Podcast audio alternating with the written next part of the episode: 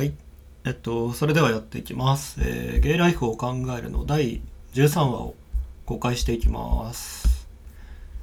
で、今日話すことなんですけど、えっと、前回話した通り、えーっと、ゲイの書籍を紹介したいと思います。えーゲイ書籍紹介シリーズは、えーこれで第2回目です。初回がですね、あの、10月、2ヶ月前に、えーやりました。え石川大河さんの、え僕の彼氏はどこにいる?」っていう、まあ、名作中の名作を紹介したんですけど、えー今日はですねまた別の書籍を紹介したいと思います。で今日の本が、えっと、松中ゴンさんという方の、えー LGBT 初級講座まずはゲイの友達を作りなさいという、えー新書を買いましたので紹介します。でえっと筆者の方がですねちょっと僕この人初めて知ったんですけど、えー認定 NPO 法人グッドエイジングエールズの代表さんみたいですね。まあ団体の名前ぐらいは知っていたんですけどまあこんな方がいるんだなとちょっと勉強不足なんですけど初めて知りました。はい。でこの本自体はですね2015年発行なんでまあ新しいっちゃ新しいですかね。で出版社が、えー講談社プラスアルファ新書という会社から出版されてます。でえっとまあそうですね。内容について、えー書いていきまあ書いていくじゃないや喋っていきます。えーっとまあ LGBT 初級講座ってことなんですけどまあとはいえですね筆者は、えーまあゲイなんで、まあ、ゲイの視点は多いなとは感じました。まあしかしですねあの杉野文野さんで読み方合ってるかなっていうトランスジェンダーの方が、えー、と友人みたいで、えーその方の話はたびたび登場します。で文中ではですねこの杉野さんの書籍が紹介されていてえーっと名前がですねダブルハッピネスっていうすごい素敵な、えー書籍名なんですけどまあ次はそれ読んでみたいななと思わされました。はい。でそういう意味ではですねあのゲイに偏りすぎることなく、まあ、LGBT って意味では、まあ、それなりにはバランスの取れた本だったのかなと思います。でえーっとまあそんなこともありつつ、えー本書ではですね筆者のあの半生半生の解雇に、えーまあ分量の大半が割かれてます、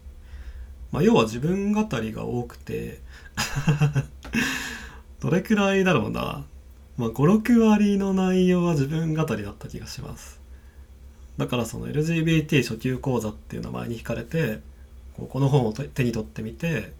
こう LGBT に関するこう体系的な知識とかあとアカデミズムの内容をこう期待してるとまあちょっと物足りないのかなとは思いました。はい。でただですねあのまあ自分語りっていうか半生の記録についてはまあ、家族へのカミングアウトのシーンとかがあったりして、まあ、なんだかんだ胸は熱くなりましたね。やっぱ自分も家族にカミングアウトしてるんでやっぱ重なる部分があったりしてこうついついのめり込んで読んでしまいましたねであとはですねあの筆者の主張がちょっと強めで、まあ、個人的にはそれはグッドでしたこうカミングアウトは人それぞれってこう前置きをしてるんですけどその上でまあ、それでもぜひカミングアウトしてほしいってこう一歩踏み込んでるわけですね。で僕はですねブログとかポッドキャストでこう情報発信していてこうゲイライフについてこう日々考えてるんですけどこうやっぱその保険かけちゃうっていうかあのまあ人それぞれですけどねみたいなこう前置きを置いちゃうんですよね。まあ全然それは悪いことではないんですけどまあさすがにねこう僕も28歳になってこう、まあ、短くない人生を生きてきたのでこう人生で培っていった価値観ってものがあるわけで、まあ、この本読んでたらそのそれをもうちょっと前面に押し出してもいいのかなと思わされました。はいとまあゲイの情報発信者としては一つ学びがありました。であとですね本書の後半の方でですねえっとこの松中さんはその LGBT っていう枠を超えたえっと連帯を訴えかけてますなんか日本にいるその障害者とか外国人ってのも、まあ、LGBT と割と似たような、えートラブルとか苦しみを抱えていてまあ僕ら横並びになってこう手を取り合ったら、まあ、意外とその連帯しやすいっていうか解決される問題があるんじゃないかみたいなことを書いていてまあその展望の広さっていうのはまあ希望を感じるものではありましたね。はい、でそういうわけであの総評としては、まあ、LGBT の入門書としてはまあそれなりに要件は満たしてるんじゃないかなと思いました。でこう僕自身こうゲイ自身にとっても、まあ、少なからず希望をもらえる書籍だったしこう LGBT と、まあ、世界をつなぐようなこうブリッジのような書籍でした。はい。というわけで、まあ、星評価。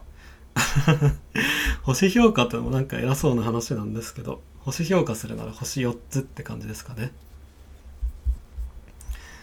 で、えっと、ここで終わっちゃうとちょっと短すぎるので、えっと、ここからはですね、あの、格論っていうか、あの、各章ごとの感想と、えー、メモ書きを紹介したいと思います。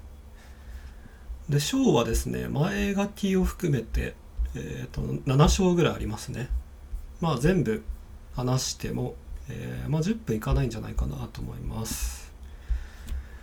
で、まずですね、まあ、第1章というか0章というか、えー、前書きがあります。こう筆者の自己紹介というか、えー、まあ、まあ前書きですね。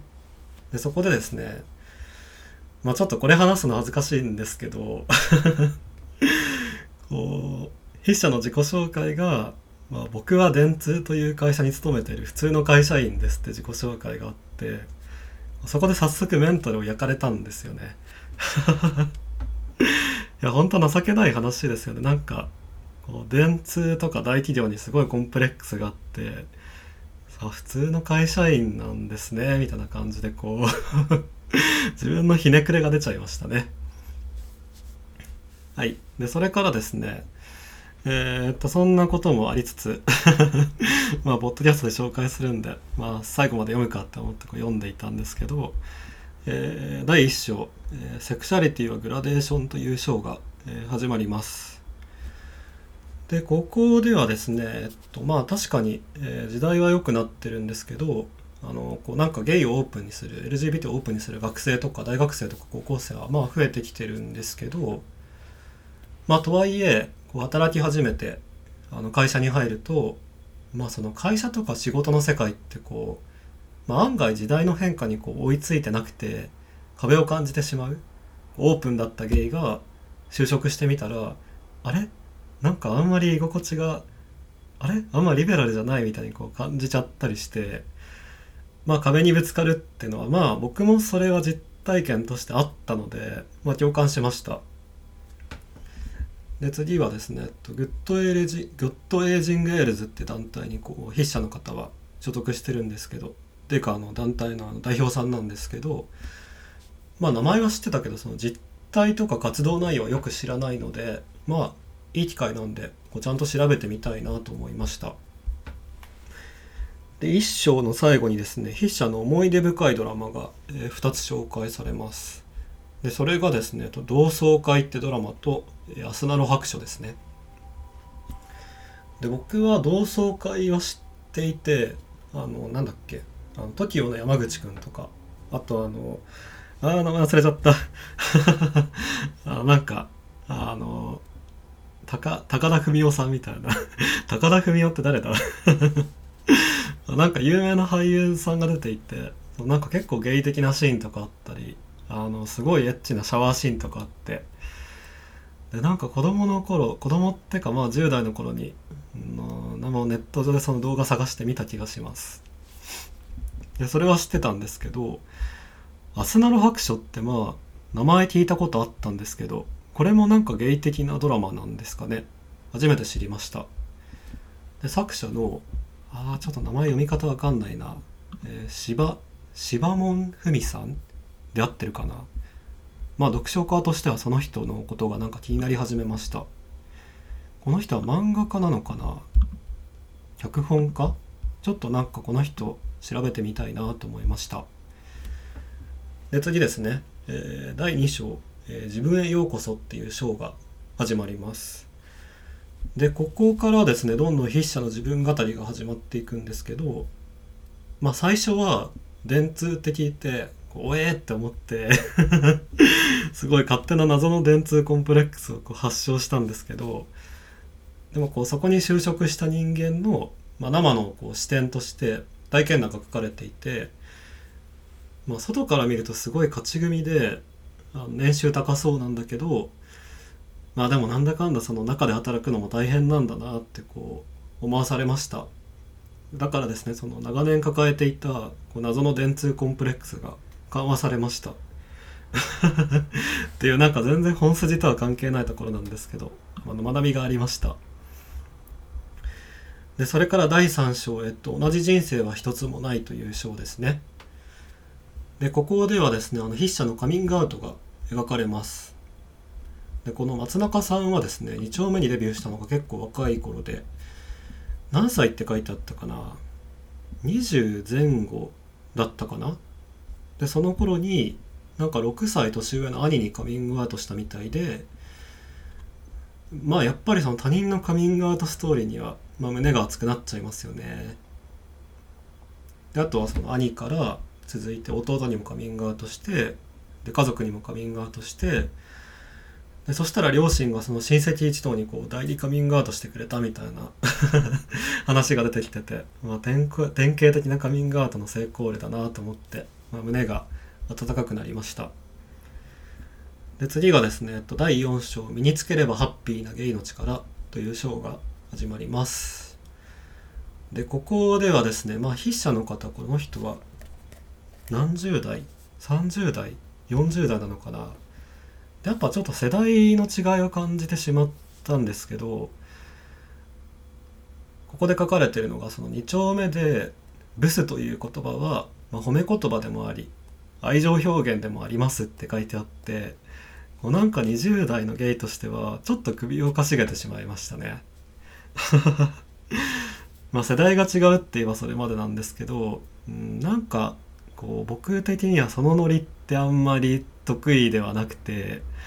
なんでわざわざブスとか言うんだろうなってすごい不思議に思っちゃう。なんか何が面白いのか分かんないっていう。あそういう気持ちなんですよね。なんか全然お互い今日も可愛いねとか褒め合えばいいじゃんとか思っちゃうタイプなんでやっぱ世代の違いが感じる本だったなと思います。まあでもね僕がそう思ってるってだけであの、まあ、筆者の方もなんか別のまああの世界観があるので、まあ、それはまあ違うものだよねって話ですよね。こう僕がそれに違和感を感じる以上はこう僕が思うこう正しい世界観をこう発信していくしかないですよね。まあ、以前も話したけどこうこういうゲームいるんだよってことを発信していくしかないですよね。でそれからですねとまあ、とはいえ筆者があのダイバーシティっていうこう昨今取り出さ取り沙汰される言葉よりもこうインクルージョンって言葉の方が好きだって書いてあってそれはちょっと共感しましたね。まあ、ダイバーシティってのは多様性なんですけどインクルージョンがその包摂するこうなんだろう、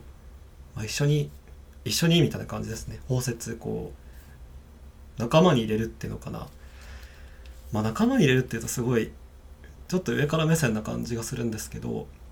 まあ、ダイバーシティってのが、まあ、いろんな人がいて当たり前だよねっっていう、えー、多様性の話なんですけど、まあ、インクルージョンというのはそこから一歩進んで、まあ、いろんな人がいるしみんなでこうやっていこうよみたいな、まあ、そういう思想だと思います。でまあ、そっちの方が好きっていう筆者にはあの共感しました。で次が、えー、第5章「未来のためにカミカミングアウトしよう」という、えー、章ですね。でこれはさっきも話した通りですね、えー、カミングアウトぜひしてほしいという、えー、著者に共感しました。こうその先にはこうポジティブな世界が広がってるんだよと言っていてまあ確かに実体験としては、えー、僕もそう思います。まあ確かにまだまだその世の中にはゲイ差別っていうのが、えー、あってまあそれは現実なんだけどでもこうそれと同じいやそれ以上にこうなんかゲイ OK って人は世の中にたくさんいてカミングアウトしたらあっけなくこうあそうなんだって言われるっていうのはよくあって、まあ、だから世界はその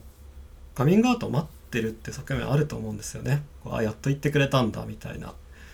まあ、だからその先の世界に広がってるポジティブな世界っていうその筆者の言葉にはすごく共感しました。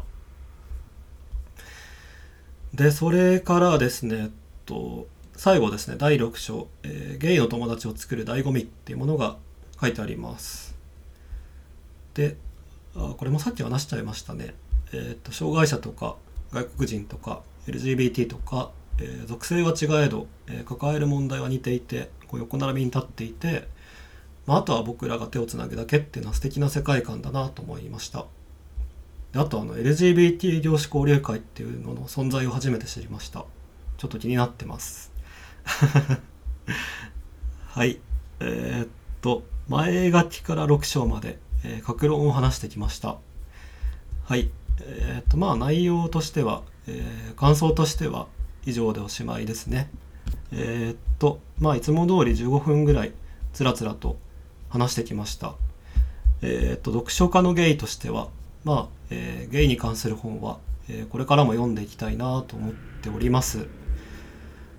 でもしですねこれ読んでほしいとか、えこれ気になってるんで、え感想を教えてくださいっていうコメントがあれば、え全然読みますので、えお便りお待ちしております。こうハッシュタグツイートとかあとあのお問い合わせフォームから、えお便りお待ちしております。でちょっとここで一つお便り紹介しちゃうと